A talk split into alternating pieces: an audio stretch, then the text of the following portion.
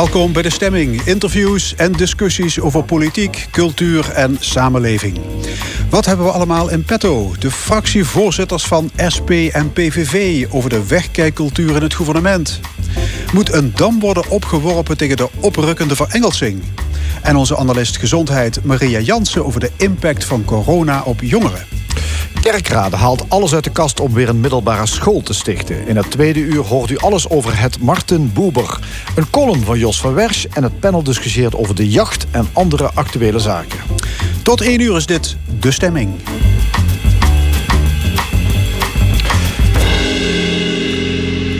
Integriteit. Het blijft de gemoederen bezighouden in het gouvernement. Vorige week verscheen het onderzoek naar de IKL-affaire. De onderzoekers spreken van een wegkijkcultuur in het provinciehuis. En topambtenaren zouden hebben geprobeerd om de ergste conclusies eruit te krijgen. Maar gouverneur Remkes, deze week een half jaar waarnemer, vindt dat we verder kunnen.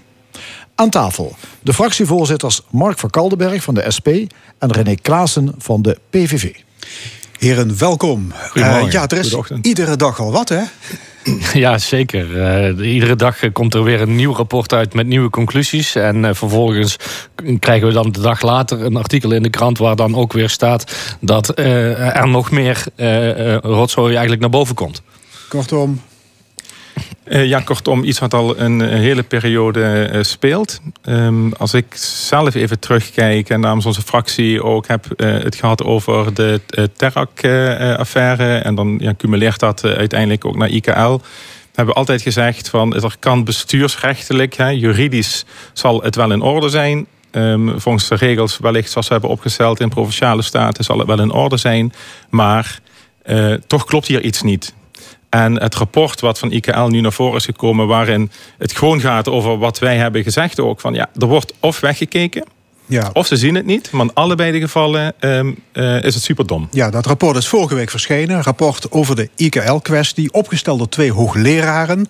Een stuk van 153 bladzijden. Wat vonden jullie van het rapport? Van Kaldenberg, SP?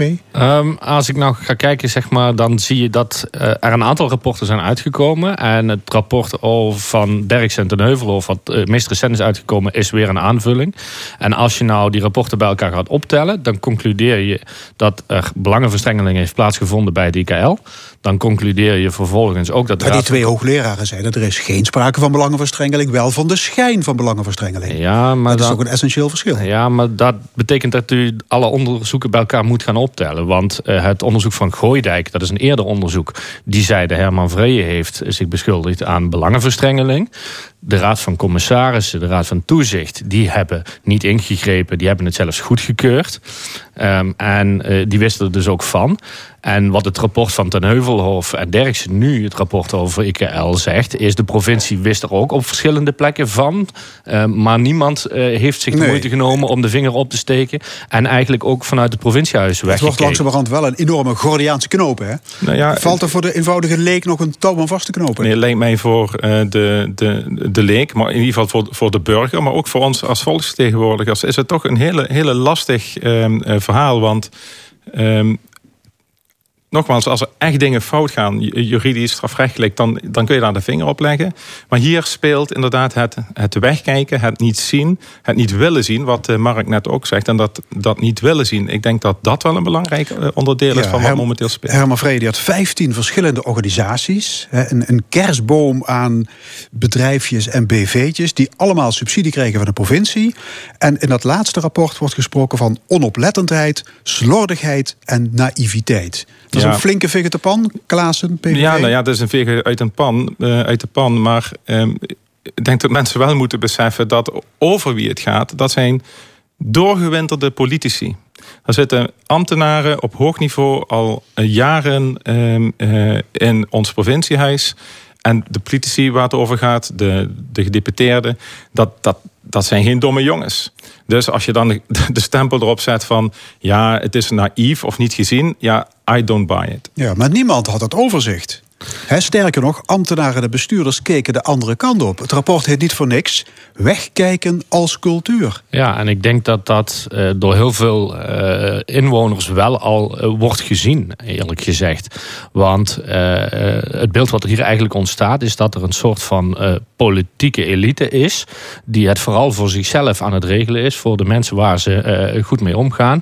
en politieke op moment... elite, of er is sprake van een angstcultuur binnen de provincie. Ja, wordt ook nog gesteld. Dat ambtenaren bang zijn om hun leidinggevenden ja, hoe zeg je dat? Van repliek te dienen? Aanwezig. Ja, die, er staat ook een aantal uh, ambtenaren die daar anoniem in het rapport uh, over spreken, over angstcultuur. Maar wat ik eigenlijk vooral wil zeggen is dat er een bepaalde uh, cultuur is van politici.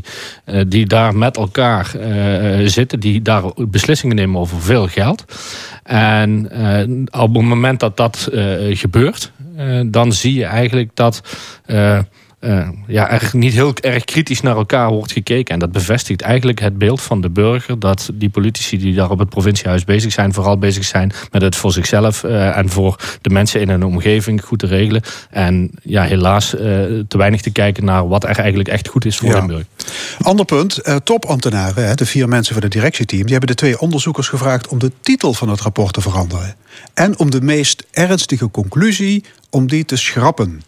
Wat vindt u daarvan, Klaassen, PVV? Ja, nou, in, in, het, in het algemeen is, ja, als je het dan leest en je denkt, als dat waar is, ja, denk, waar zijn we dan in godsnaam mee bezig? En wat is dan de overweging geweest om überhaupt die vraag te durven stellen? Want iedereen weet dat als je onderzoekers iets vraagt en die komen met hun, uh, met hun uitkomst en zeker eh, op basis van hun conclusies, als, als ze een conclusie trekken, dan moet je met de handen van afblijven. Ja, die wetenschapper zegt in de krant: ze denken blijkbaar dat ik aan zoiets zou meewerken. Dat raakt mijn integriteit als onafhankelijk wetenschapper. Precies.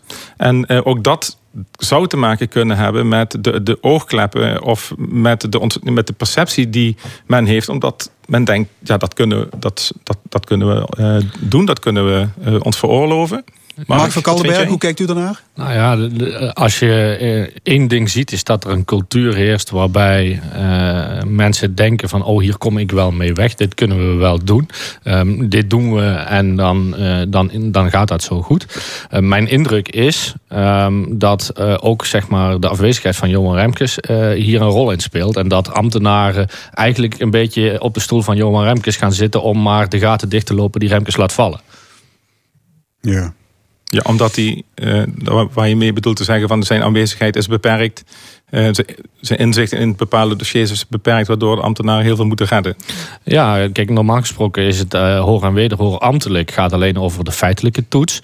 En dan is de bestuurlijke hoor en wederhoor bij een rapport is voor degene die daarop moet reageren. In dit geval Johan Remkes. En waar het nu over lijkt te gaan, is dat de ambtenaren de gaten zijn gaan dichtlopen van Johan Remkes. En eigenlijk een beetje de bestuurlijke reacties zijn gaan geven op het rapport. En daarom gevraagd hebben aan de onderzoekers uh, haal, haal, kunnen we die conclusies of die titel niet aanpassen. Iets wat niet bij hun past, wel bij Remkes past. Ja, en dan is de, reactie van Remkes, we kunnen verder in Limburg, die is wel stuitend. Ja, daar kom ik zo meteen op. Conclusie van dat onderzoek is dus, er is een cultuur van wegkijken. En er is sprake van een schijn van belangenverstrengeling. Um, ja, laten we dat meteen maar doen. Het commentaar van Remkes daarop was... Limburg kan verder. Wat vonden jullie van die reactie? Ja, um, dat was eigenlijk een soort uh, messteek uh, in, de, in de rug. Ik denk van. Uh, nou, want wat er gebeurt, Remkes komt en gaat vingerwijzen naar provinciale staten. En naar de statenleden. Van, wellicht zijn jullie het probleem, maar er is geen bestuurscultuurprobleem. daar is alles in orde. Dan wordt het onderzocht. verschillende rapporten. Dit rapport zegt van ja, er wordt weggekeken. naïviteit, noem maar op. Ik bedoel, dat, dat verdient echt geen schoonheidsprijs. Dan gaat het echt mis.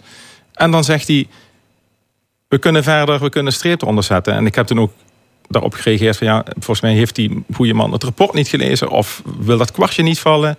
En dan vraag ik me echt af, wat is daar dan aan de hand? Wat speelt in die man zijn hoofd om zoiets ja, te kunnen Wat is daar aan de hand van Kaldenberg? Nou ja, wat ik me afvraag is of Johan Remkes langzamerhand nog degene is die de bestuurscultuur, het probleem van die bestuurscultuur in Limburg, eh, of hij dat nog kan oplossen. Uh, met deze reacties, dan is het eigenlijk we dronken een glas, we deden een plas en we doen alsof er niks aan de hand was.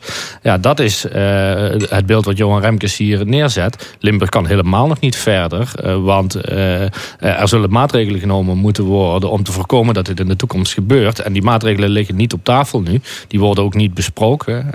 en ja, eh, je kunt je afvragen eh, of Remkes zeg maar, het probleem eh, nog ziet. Hij is bezig met, in Den Haag met een formatie. Ook daar lijkt die bestuurscultuur niet echt aan de orde te komen.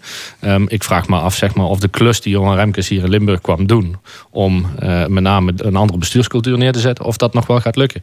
Ehm, Straks komt er een Ja, want dat was zijn opdracht, hè? Om, om de bezem te halen door de bestuurscultuur, om, om de netwerkcorruptie aan te pakken.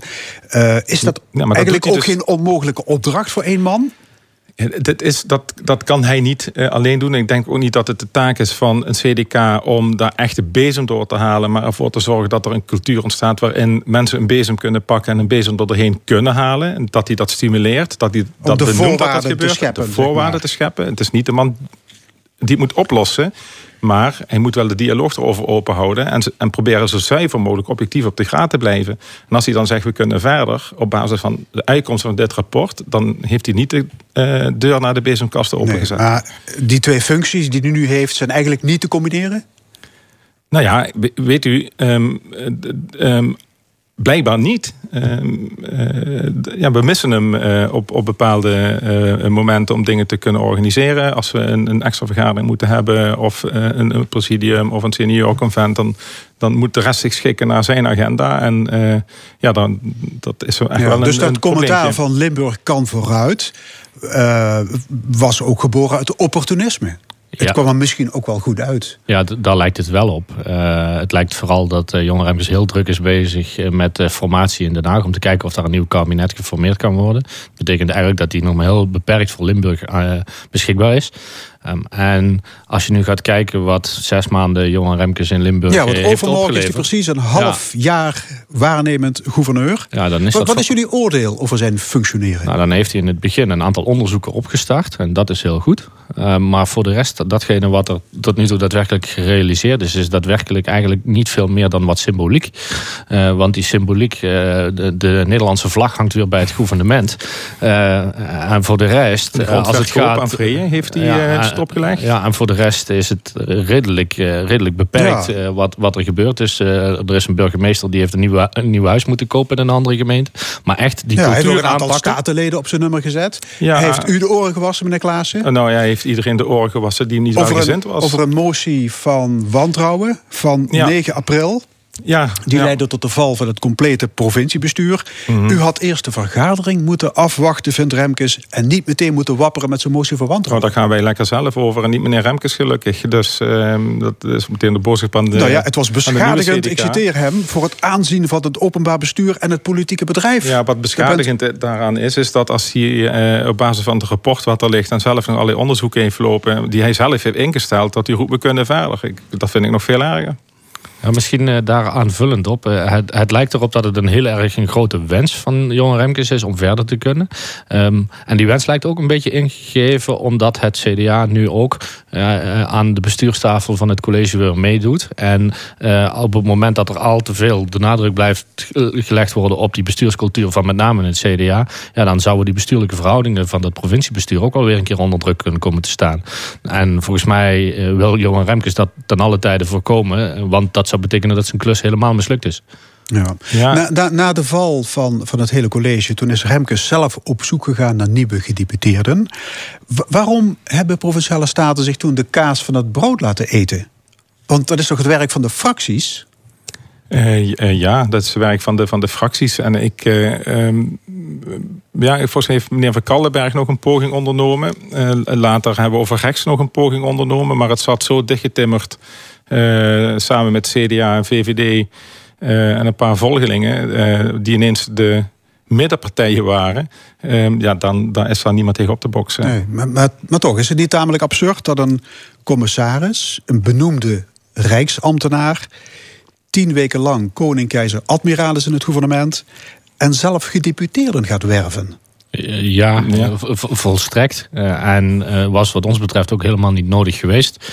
maar ja, ik maar jullie hebben het laten afweten. Nee, nee, zeker niet. niet. Wij hebben het juist geprobeerd om eh, er iets van te maken. Maar we hebben geconstateerd dat een aantal andere partijen eh, het wel best vonden dat eh, Remkes toevallig de gedeputeerde van hun partijen zou benoemen. Waar ze dan toevallig ook zelf de voordracht voor hadden gedaan. En ik constateer ook dat met zowel de partij van de heer Klaassen als met mijn partij door Johan Remkes daar niet over gesproken is. Nee. En Remkes heeft DSM-subsidie toegezegd voor de verhuizing van het hoofdkantoor van Heerlen naar Maastricht. Terwijl het vorige college daar geen cent aan wilde spenderen. Krijgt die muis nog een staart? Uh, dat zou uh, eigenlijk 14 oktober zijn gebeurd, maar Remkes had geen tijd. Heeft de vergadering niet uitgeschreven als voorzitter van Provinciale Staten. Dat krijgt zeker nog een staart.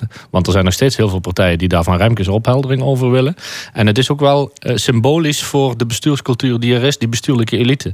Want als je dan de stukken leest van de gemeente Maastricht en van de provincie, dan zie je dat een CEO van een grote multinational direct telefonisch contact heeft met de burgemeester van Maastricht. Heel snel toegang heeft uh, tot uh, de provinciale organisatie. En u zou dat zelf eens een keer moeten proberen, hoe dat gaat. u komt niet zomaar binnen. En dat is die kloof die er ligt tussen die bestuurlijke elite en, en de gewone mensen. Ja. Nou je, je zegt uh, bestuurlijke elite. We hadden het hiervoor nog over die uh, bestuurscultuur. De, um, en is dat nu echt wat veranderd of moet er veranderen? Ehm, wat, wat mij ook geraakt heeft, want ik wil het toch wel even kwijt. Wat mij ook geraakt heeft, is los dat Remke zegt we kunnen verder. Is dat bijvoorbeeld de ex-gedeputeerde van CDA twittert joepie, er is niks aan de hand. En dat ook de fractie in het Limburgse eh, parlement, eh, eh, door de fractievoorzitter daarvan, zegt: Ik ben in mijn nop uh, met het rapport. Dus blijkbaar ook in het CDA nog steeds geen oog is voor de titel dus, dus, en de conclusie dus van het rapport. Dus ze kijken naar de personen, die zijn, nou, die komen er redelijk ongeschonden uit. Terwijl de achterliggende problematiek, die zien ze niet? Die zien, zien ze niet, willen ze niet zien. Of, um, ik weet niet wat er speelt. Da, daar wil ik wel zeker nog um, met de, de betreffende mensen over hebben.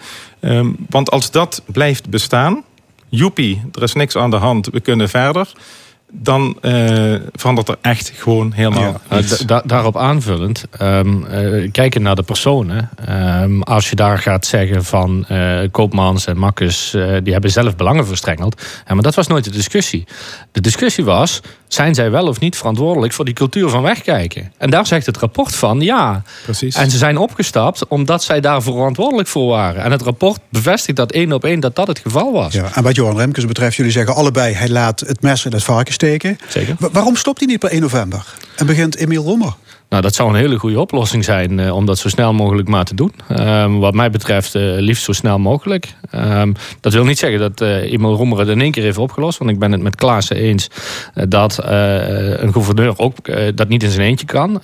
daar zal provinciale staten ook de druk achter moeten zetten. En daar zal ook ambtelijk en vanuit het college van gedeputeerde staten zal daar echt werk van gemaakt moeten worden. Want zowel Theo Bovens als Johan Remkes als Emil Roemer zullen dat niet alleen kunnen. Maar Limburg heeft wel behoefte aan een gouverneur die er de hele week is. En zich ook volledig voor Limburg inzet. En niet eigenlijk bezig is met vooral ja, de slippen te dragen van de VVD in Den Haag. Wordt vervolgd. Hartelijk dank, fractievoorzitters in Provinciale Staten René Klaassen van de PVV en Mark van Kaldenberg van de SP. Graag gedaan. Graag gedaan. In het onderwijs en ook in de Nederlandse samenleving maakt het Engels een steeds belangrijkere plaats in. Is dat zorgelijk? Zometeen een gesprek over verengelsing. Maar eerst Bruce Springsteen, Fire.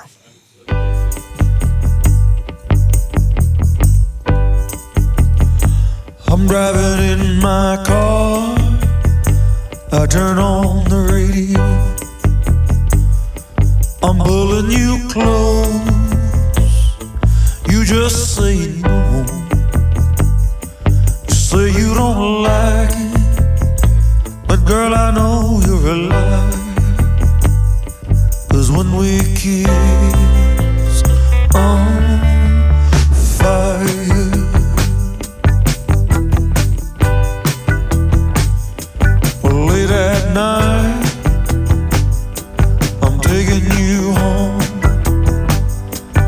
say I wanna stay.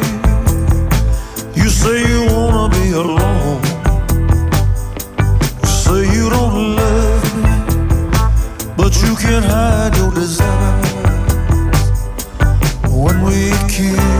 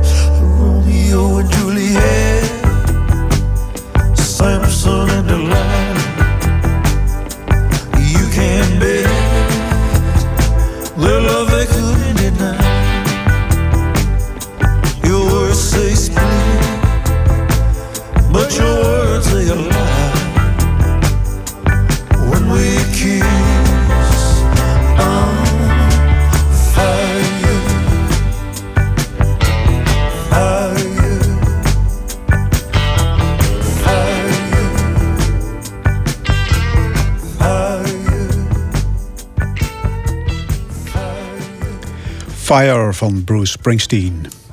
Je ziet het overal, het oprukkende Engels. In reclame, in de media, in het dagelijkse taalgebruik en ook in het hoger onderwijs. Soms word je zelfs in de winkel of op het terras in het Engels aangesproken.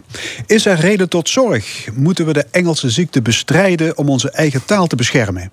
Bij ons Bob Wilkinson van de Universiteit Maastricht, schrijver van een boek over de verengelsing en organisator van een internationaal symposium.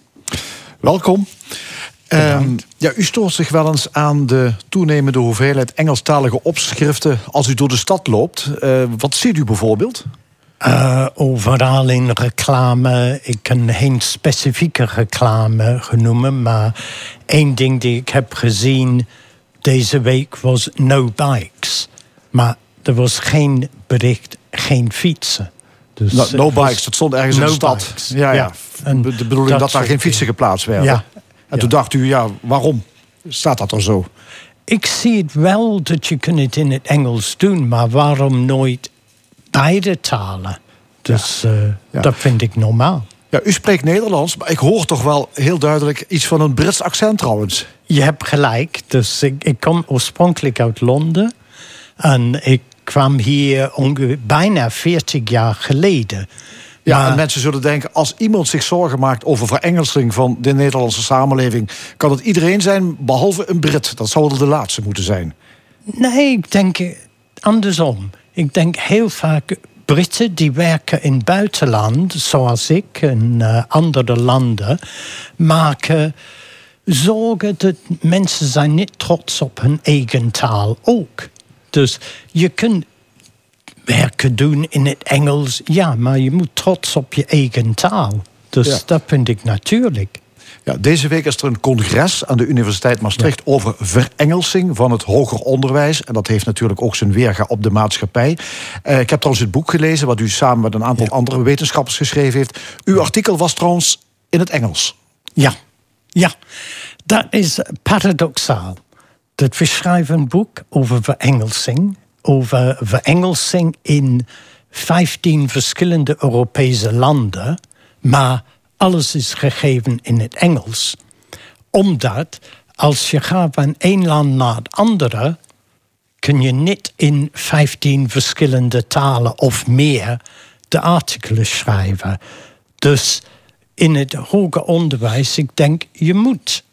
Je bent bijna verplicht om in het de- Engels. Het Engels is de lingua franca van, van de Ja. wetenschap. Eh, Zo'n gemeenschappelijke taal heb je dus nodig om wetenschap te kunnen bedrijven. Terwijl jullie je ook richten op het toenemende gebruik van Engels op de universiteit. Wat jullie ook als een probleem zien. Hoe moet ik dat dan zien? Je hebt dat Engels nodig en toch zeggen jullie te veel Engels op de universiteit. Pas ermee op. Hoe, hoe moet ik dat zien? Eh, ik denk, we hebben niet gezegd te veel Engels. Dat, ik denk dat komt niet in de boek. Eh, en het is niet in de symposium te veel. Maar wat is nodig, ik denk, is dat studenten, medewerkers kunnen ook andere talen gebruiken. Ik vind een van de problemen is als je, je bent aan het studeren in het Engels, dan waarschijnlijk studeer je alleen, je leest alleen boeken of artikelen in het Engels. Je leest niet wat is misschien gepubliceerd in je moedertaal of in de taal van andere medestudenten. Daar uit dit andere boeken en andere wetenschappelijk eh, materiaal kun je heel veel meer nieuwe inzicht krijgen. Misschien. Je kunt Dus het je, niet bent, zeker. je, je beperkt jezelf als je besluit om alleen maar Engelstalige literatuur tot je te nemen. Ik vind het wel een beperking. Ja.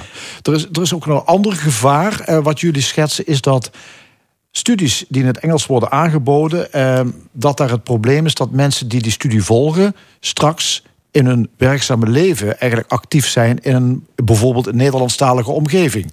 Ja. Wat is het probleem daarvan? Het probleem is vaak dat mensen zijn niet goed in het praten, in het eh, eh, schrijven, in het goed Nederlands in het bedrijf. De bedrijven misschien werken ook in het Engels. Maar voor mij, ik vind het, dat is een tijdelijk probleem.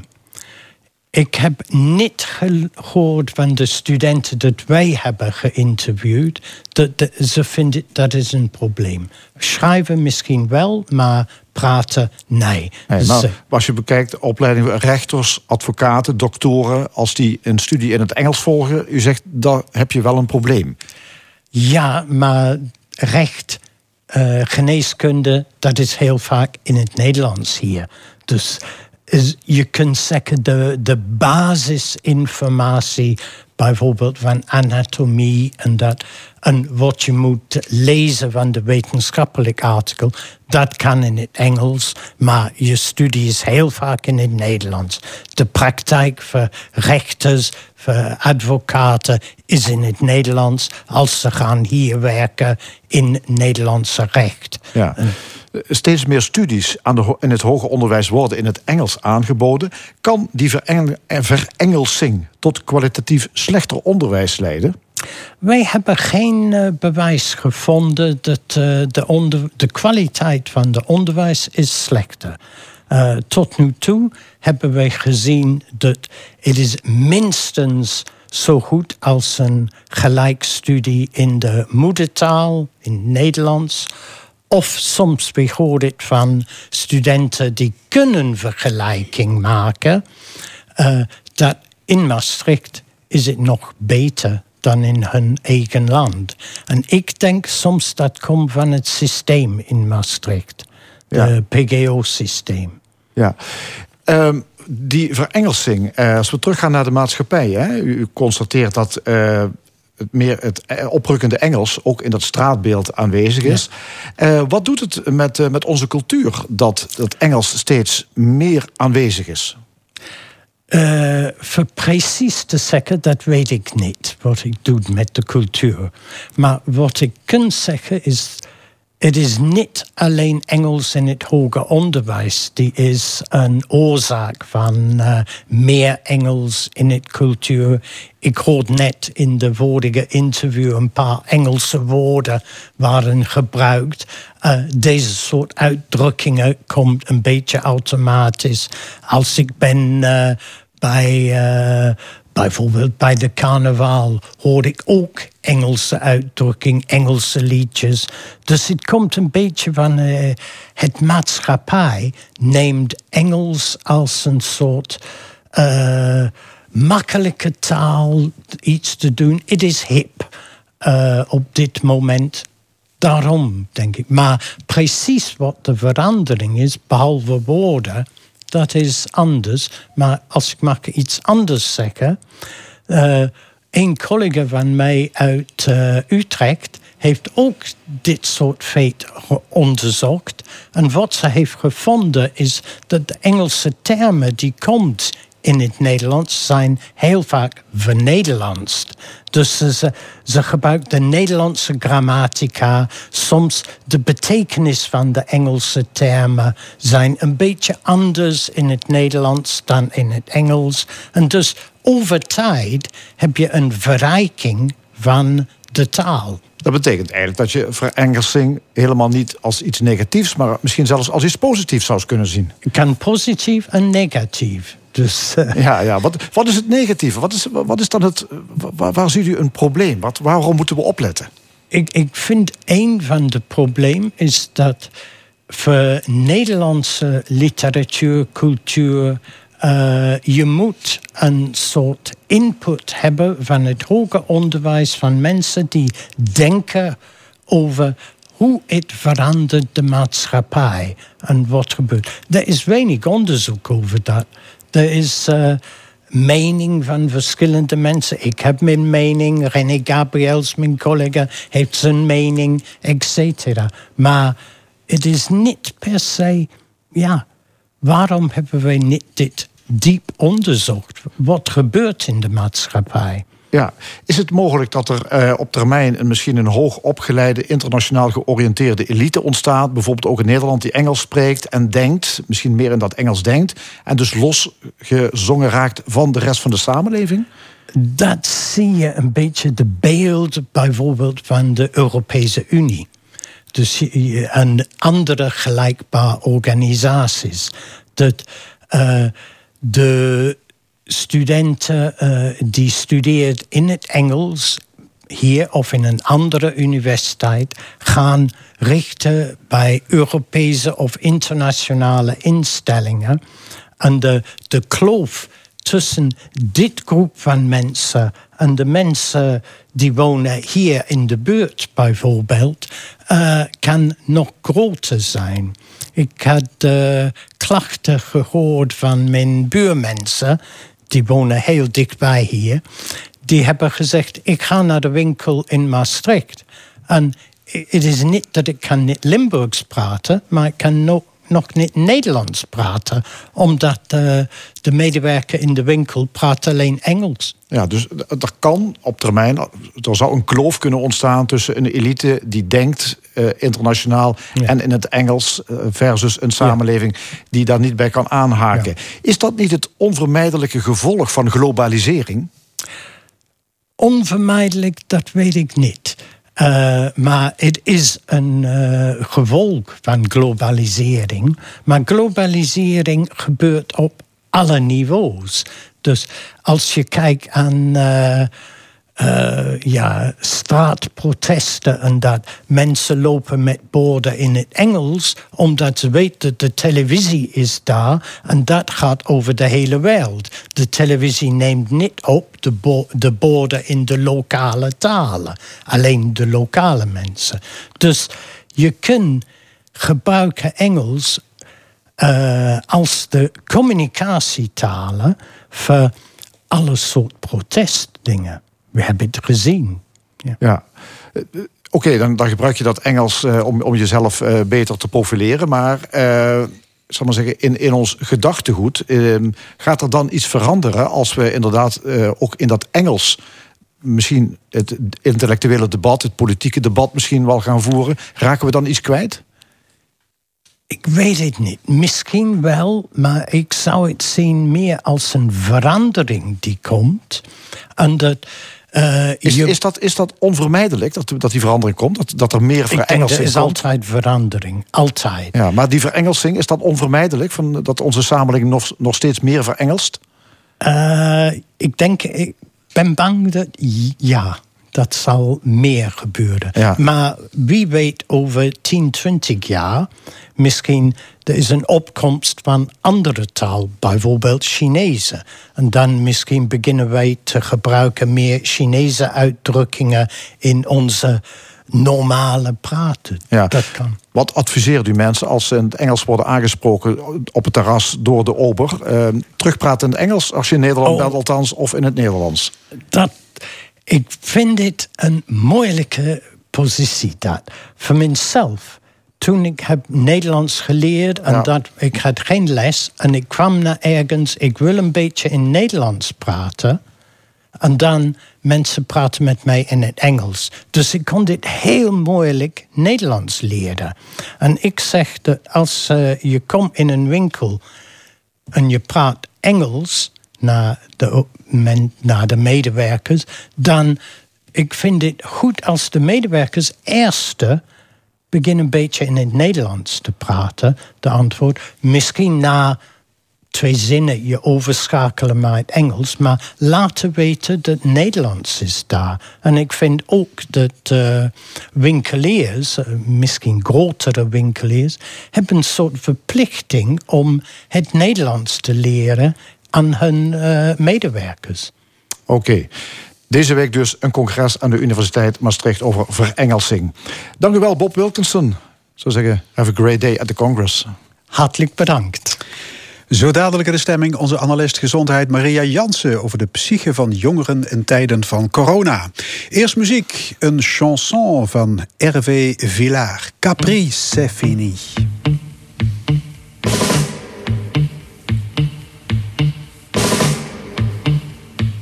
Nous n'irons plus jamais où tu m'as dit je t'aime. Nous n'irons plus jamais. Tu viens de décider. Nous n'irons plus jamais. Ce soir, c'est plus la peine. Nous n'irons plus jamais comme les autres années.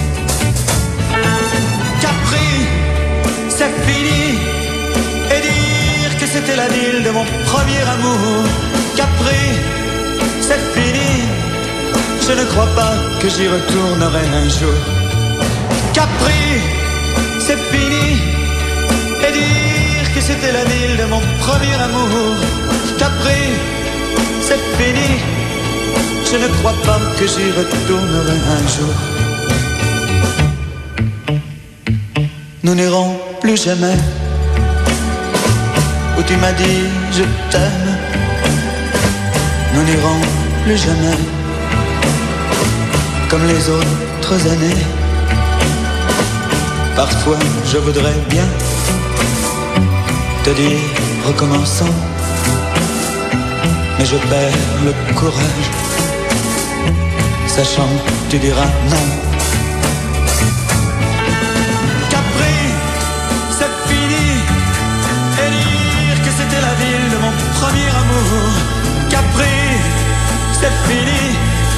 Je ne crois pas que j'y retournerai un jour.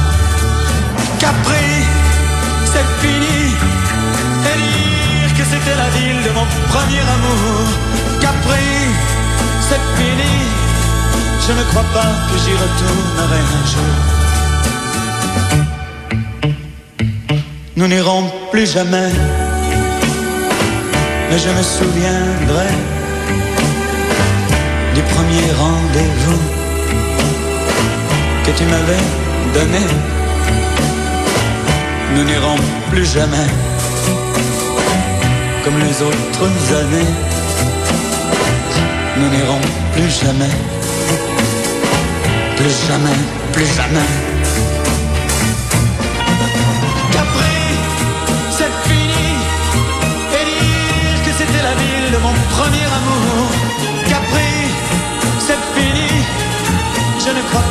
J'y retournerai un jour. Capri, oh, c'est fini, et dire que c'était la ville de mon premier amour. Capri, oh, c'est fini, je ne crois pas que j'y retournerai un jour.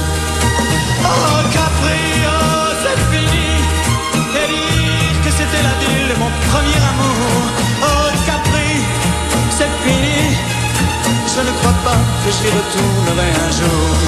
Oh, Capri, oh, c'est fini, et dire que c'était la ville de mon premier amour.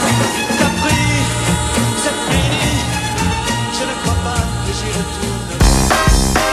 De Analist. Vandaag onze analist gezondheid, Maria Jansen. Maria, welkom. Je wil het vandaag hebben over de gevolgen van corona op eh, de mentale gezondheid van jongeren. Daar hoor je via de media wel het een en ander over. Eh, is deze materie eigenlijk goed wetenschappelijk onderzocht? Ja, er is ehm, zowel nationaal als internationaal heel veel onderzoek naar gedaan. Het is eigenlijk meteen gestart toen de pandemie eh, aanving. Eh, dus we hebben best wel heel veel kennis vergaard. Eh, logischerwijs vooral korte en middellange termijn effecten. Want de lange, echt lange termijn, daar weten we relatief weinig van. Want daarvoor duurt het te kort.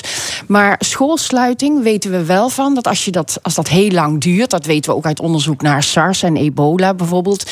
Zijn scholen langdurig gesloten geweest. Dat dat negatieve gevolgen heeft op de mentale eh, ontwikkeling van jeugdigen. Dus dat, dat is wel bekend. Maar goed, dat hebben we nog niet Ja. in, in het voor corona. Ja, maar je zegt er er worden heel veel onderzoeken gedaan in binnen- en buitenland. En de resultaten van die onderzoeken die blijven binnendruppelen. Ja, die blijven binnendruppelen. En ja, wat we daarin zien is toch dat het vooral invloed heeft op de sociaal-emotionele ontwikkeling. Natuurlijk ook op de leerachterstand. Hè. Dat voorop. Dat, Ja, dat ja, is allerbelangrijkste. is er één constante in al die onderzoeken? Nou, Eén één algemene deler? Ja, er is één algemene deler, Of namelijk gemene deler heet Nou, het, geloof ik. Hè? Oh ja, Goed- een gemene deler. Ja, ja, sorry. Ja, ik val in dezelfde. Ja, er is wel een gemene deler in de zin dat leerachterstand ontstaat, vooral bij de kwetsbare kinderen. En dan moet je denken aan kwetsbare kinderen in de zin van toch ja, wat lagere inkomens, slechte behuizing of, of kleine behuizing, geen laptop. ehm, nou, dat soort eh, factoren die meespelen. Ehm, maar we zien ook toch wel dat de sociaal-emotionele vaardigheden wat achteruit gaan. En dat komt door die schoolsluiting. En sociaal-emotionele vaardigheden gaan over het ik en het jij en het wij. Dus het gaat over je eigen emoties kunnen eh, voelen, kunnen onderkennen, kunnen bespreken, hulp kunnen vragen. Maar het gaat ook over dat je je kunt inleven in de ander, dat je perspectieven van de ander kunt meenemen, dus dat je kunt samenwerken, zeg maar. Dus dat, dat, dat zien we achteruit gaan als scholen langdurig gesloten dus die zijn. lockdowns hebben er wat dat betreft behoorlijk ingehakt. Ja. Want alles lag plat, scholen waren dicht, Ja. winkels, cafés. Alles dus dicht. van sociale contacten was bijna geen sprake. En die zijn essentieel, denk ik, voor tieners. Ja, die zijn heel essentieel. Ja. Nou ja, wa- wat, wat we zien, we hebben over alle leeftijdsgroepen wel onderzoek gedaan. En wat we zien is ook uit vragenlijstonderzoek dat bij basisschoolleerlingen dat die zeggen dat ze wat angstiger zijn geworden, dat ze ook vaker boos zijn, ook soms uit verveling. Ouders bevestigen dat, zeggen ook dat er stress ontstaat bij kinderen. Maar je ziet ook dat dat relatief snel weer verdwijnt zodra de samenleving weer open gaat. En dan gaat het ook over school, maar ook over sport, over muziekles. Bij adolescenten zie je eh, iets. Zie je eigenlijk, ja, die zeggen, die rapporteren vooral dat ze wat minder tevreden zijn over het leven. Dat er wat vaker gedragsproblemen zijn, te lang gamen, niet goed slapen. Dat ze ook hun vrienden heel erg missen. Maar ook dat is allemaal niet dramatisch zodra de samenleving weer open gaat. En bij MBO-studenten, daar zien we vooral dat ze veel minder controle hebben over hun toekomst. En dat ze zich daar een beetje angstig over maken. En dat ze ook wel ja, wat emotionele problemen hebben. Dus dat ze ja, wat onzekerder zijn, ook over de toekomst. En ook zij missen heel erg hun vrienden. En ze hebben veel meer moeite om die sociale relaties te leggen. En ook nog wel ja, wat vaker concentratieproblemen. Ja. Dus dat, dat zien we. En ja, wat jij zegt, die gemeenschap die lag stil. Of ja, alle sociale interactie kwam stil te liggen. En dat heeft wel heel veel impact op, ja, op de die jeugd. Ja, als die Sociaal-economische sociale ontwikkeling. ja, volledig wordt stilgelegd, dan zie je ook het belang van eh, het onderwijs. Want het onderwijs heeft natuurlijk ook gewoon een sociale functie, is een community, is een gemeenschap. En dat geldt ook voor sport, dat geldt voor vrije tijdsactiviteiten, dat geldt voor muziekles, dat geldt voor een heleboel zaken. En als dat allemaal komt stil te liggen, ja, dan, dan valt die community-functie weg. Ja. En dat, dat is wel, wel, wel, als dat langdurig is, dan heeft dat wel echt wel negatieve gevolgen op de mentale ontwikkeling van ja. jeugd. En hoe ouder, hoe meer schade, zeg je eigenlijk. Nou, dat kunnen we eigenlijk niet heel goed echt nog constateren. Want daarvoor heeft de lockdown, zowel de eerste als de tweede lockdown, net onvoldoende lang, of onvoldoende, gelukkig maar, niet, nou, niet lang genoeg geduurd. Maar we zien wel dat de effecten na de tweede lockdown negatiever zijn dan na de eerste. Dus bij de eerste lockdown hadden heel veel mensen ook nog een beetje het gevoel van... ah, het geeft wat rust, ik heb wat minder stress. Ja. Meer en tijd wat, voor en het wat zijn nu de gevolgen voor de mentale eh, gezondheid op de, op de langere termijn? Nou ja, op de echt langere termijn weten we niet, want daar hebben we nog geen onderzoek naar kunnen doen. Wat we wel weten is dat op de middellange termijn dus echt die sociale emotionele ontwikkeling ja, achteruit loopt. En dat het ook moeilijker wordt om die sociale relaties Ja, te maar ik heb leggen, begrepen voor omdat- een, voor een beperkte groep.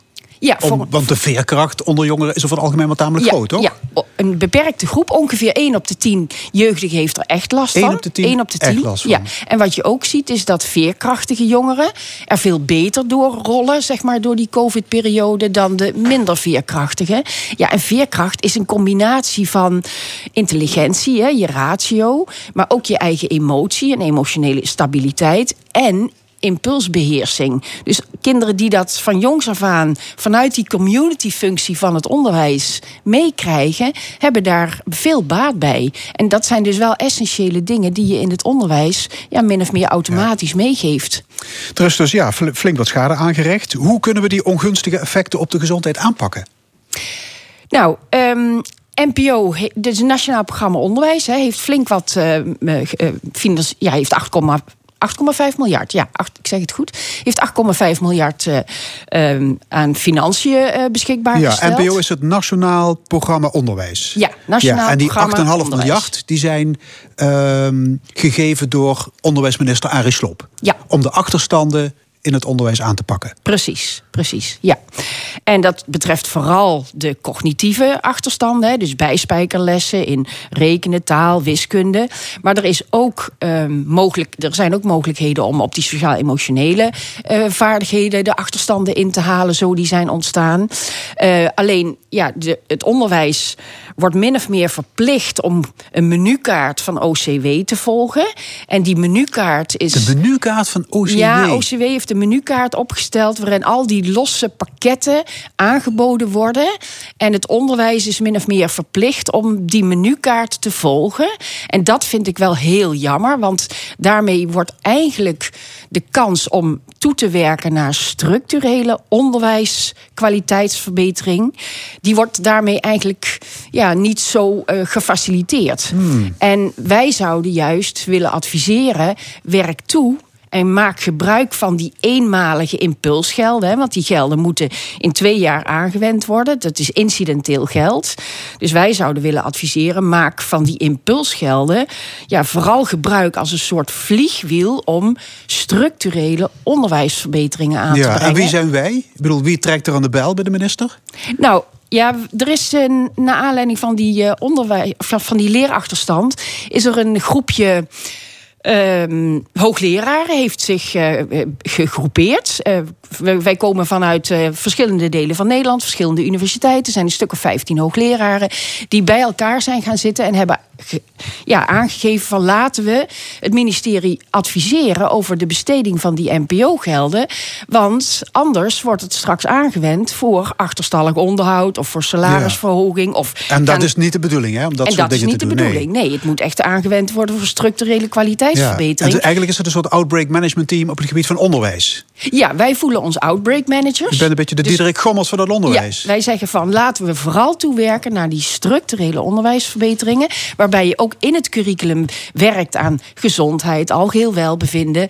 Want wij zouden het zonde vinden als, ja, wat ik al zei, als het naar salarisverhoging gaat. Of naar, erger nog, als, als er dure commerciële private onderwijsbureautjes worden ingehuurd. Want dat zie je nu ook. Hè, dat Die aan onderwijs- onderwijsbegeleiding doen bijvoorbeeld. ja, maar die, En- en dat zijn particuliere bureautjes. Ja. particuliere bureautjes. En ja, wat je ook. En, de vrees is dat die een grote hap uit dat Uit dat bedrag van 8,5 anderhalf miljard Precies. wegpikken. En dan doe je structureel niets eigenlijk aan verbeteringen. En je loopt er ook nog het risico mee dat de beste docenten naar die pri- private onderwijsbureaus gaan. Of door lerarentekort naar de beste scholen. En dan krijg je een kansenongelijkheid die eigenlijk erger is dan, dan we tot nu toe al. Ja, maar nu Dus- trekt dus- het kabinet 8,5 miljard euro uit om leerachterstanden weg te werken. Dat is een fors bedrag. Eh, is het niet tamelijk bizar dat niemand precies weet hoe, hoe dat geld besteed zou moeten worden binnen twee jaar? Ja, dat vinden wij ook eigenlijk wel een beetje bizar. Eh, we hebben ook eh, geadviseerd aan het ministerie van zorg dat de effecten van de besteding van die NPO-gelden dat dat goed gemonitord wordt. Maar ook dat is helaas nog, ja, zijn we helaas toch nog een beetje roepende in de woestijn. Maar ook de SER en de Onderwijsraad geven ook aan van monitor de effecten van de besteding van die 8,5 miljard. Want als dat straks ja, straks toch te veel wegglijdt naar het private onderwijs, ja. dan zijn we verder bij af. Dat snap ik. Als ik minister was zou ik zeggen, weet je wat, ik haal er de helft van af. Ja, nou, of, Dit- of ik zou zeggen, wend het aan voor structurele onderwijsverbeteringen, waarbij je en in het curriculum, dus algeheel dat kind centraal stelt. Eh, Zowel cognitief als sociaal-emotioneel. Dus dat, dat we het onderwijs, zoals we bijvoorbeeld ook bij de Gezonde Basisschool voor de Toekomst hebben gedaan, een iets langere schooldag, waardoor je ruimte creëert voor. En cognitieve vaardigheden, maar ook Ja. sociale en emotionele gezondheidsvaardigheden, noem maar Ja. op. Maar over die leerachterstanden hoor je ook hele tegenstrijdige berichten. Hè? Er Ja. zijn ook schoolleiders die zeggen bij ons hebben we helemaal geen achterstand opgelopen. Nee, maar de achterstand doet zich vooral voor in de kwetsbare gezinnen, waar weinig. Ja, in- eventueel in wat kleine behuizing, zeg maar, waar meer Ja, dan drie kinderen allemaal. Sociaal-economisch zwakkere gezinnen, ik het zo zeggen. Ja, waar in ieder geval ook de randvoorwaarden om onderwijs thuis te kunnen volgen niet voldoende zijn of niet adequaat. En daar zie je dat die kinderen eigenlijk de meeste risico's hebben gelopen. En natuurlijk kan je die achterstanden best goed inhalen. Denk aan zomerscholen, dat soort extra onderwijs. Hè. Ehm, maar ja, je moet er wel, juist voor die groep, moet je erop toezien dat mocht er nog een, een derde lockdown komen, dat je die groep echt wel extra gaat ondersteunen. Ja, de cijfers in Limburg beginnen langzaam weer op te lopen. Ja. Houdt u uw hart vast voor een nieuwe lockdown in het najaar? Nou, ik zou zeggen, volg de lijn van het rapport van eh, social, sociale impact van, het, van de coronacrisis. Van, eh, dat is onder voorzitterschap van eh, Halsema uitgekomen recent. En daarin wordt echt nadrukkelijk gepleit om de scholen toch zo lang mogelijk open te houden. Juist vanwege hun community-functie, vanwege hun sociale functie. Want als we de sociale interactie compleet stilleggen, dan heeft dat echt op de lange termijn negatieve gevolgen. Dus scholen, koetkekoet, zo lang mogelijk open houden. Ja, dat zou mijn advies zijn. Ja. Hoe bevalt het om in zo'n onderwijs-OMT te zitten? Nou, dat is eigenlijk heel leuk, want we leren heel veel van elkaar. Eh, de, er zitten heel veel eh, onderwijsexperts in. Maar er zitten ook experts in op het vlak van gezondheid, zoals ik. Dus we, ja, we hebben heel veel kennisuitwisseling. En we brengen volgende week een nieuw advies uit over sociale, eh, emotionele vaardigheden in het onderwijs. Maria Jansen, hartelijk dank.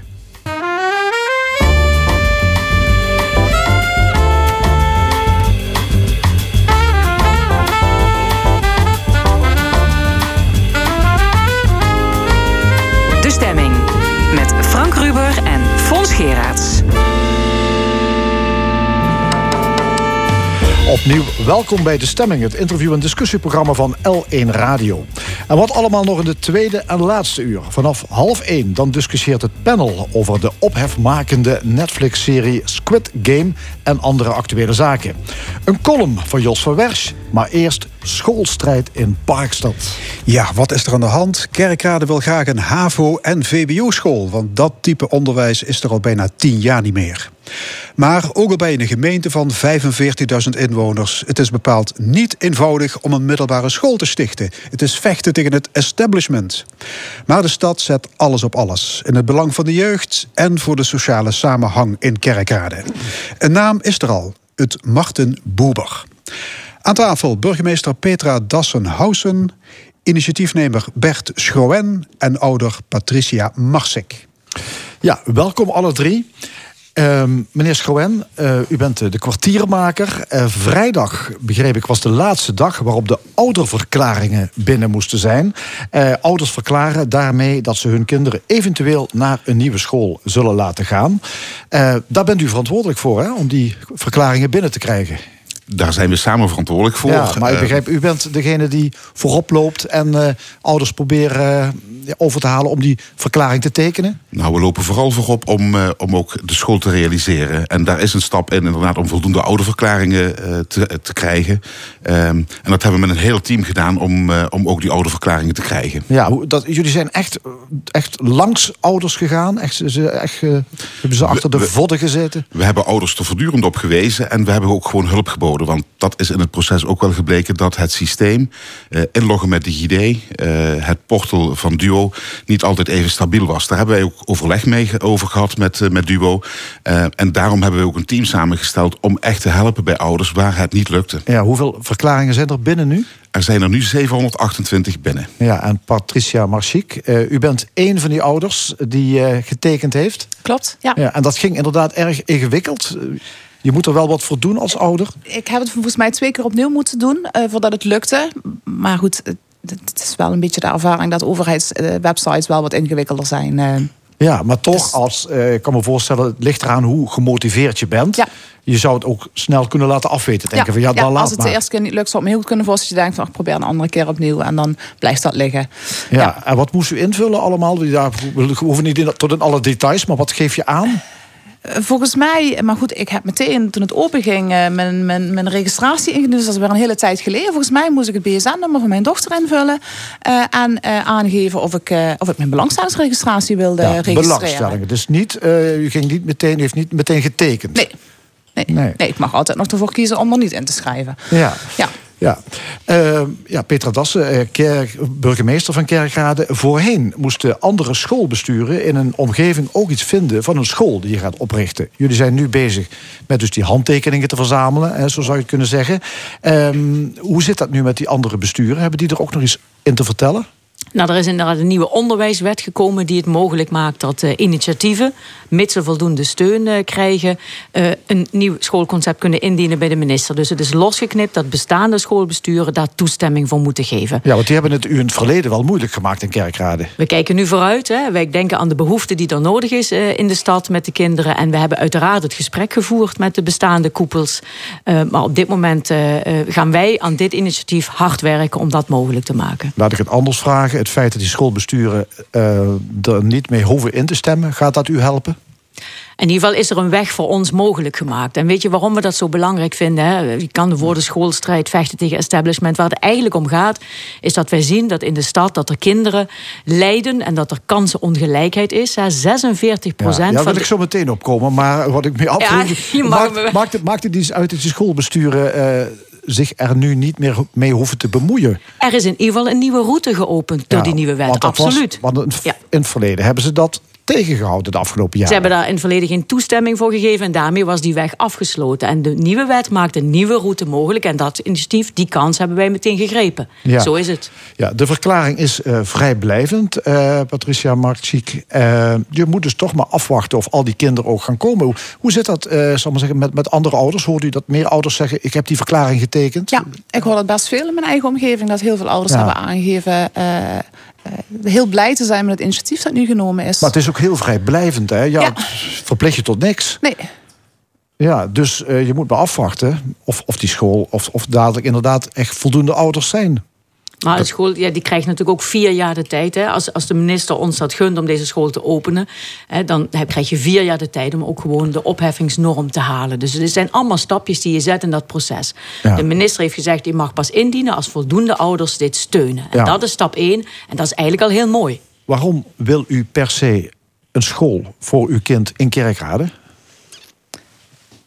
Eh, ik, ik, we hebben al aangegeven, het, het concept eh, waarmee gemeente Kerkrade deze school wil vormgeven, dat spreekt mij heel erg aan. Ja, daar wil ik het zo meteen dadelijk Ja. over hebben. Het wordt een, Ja. een, aparte school. Ja. Het, het gaat meer om het concept voor u als ouder... dan Ja. dat die school in Kerkrade moet nou ja, komen. goed, ik ben, ik ben uiteraard inwoner van Kerkrade. Ik vind het natuurlijk wel heel erg mooi dat, dat gemeente Kerkrade, dat de stad Kerkrade een school wellicht gaat krijgen in de toekomst.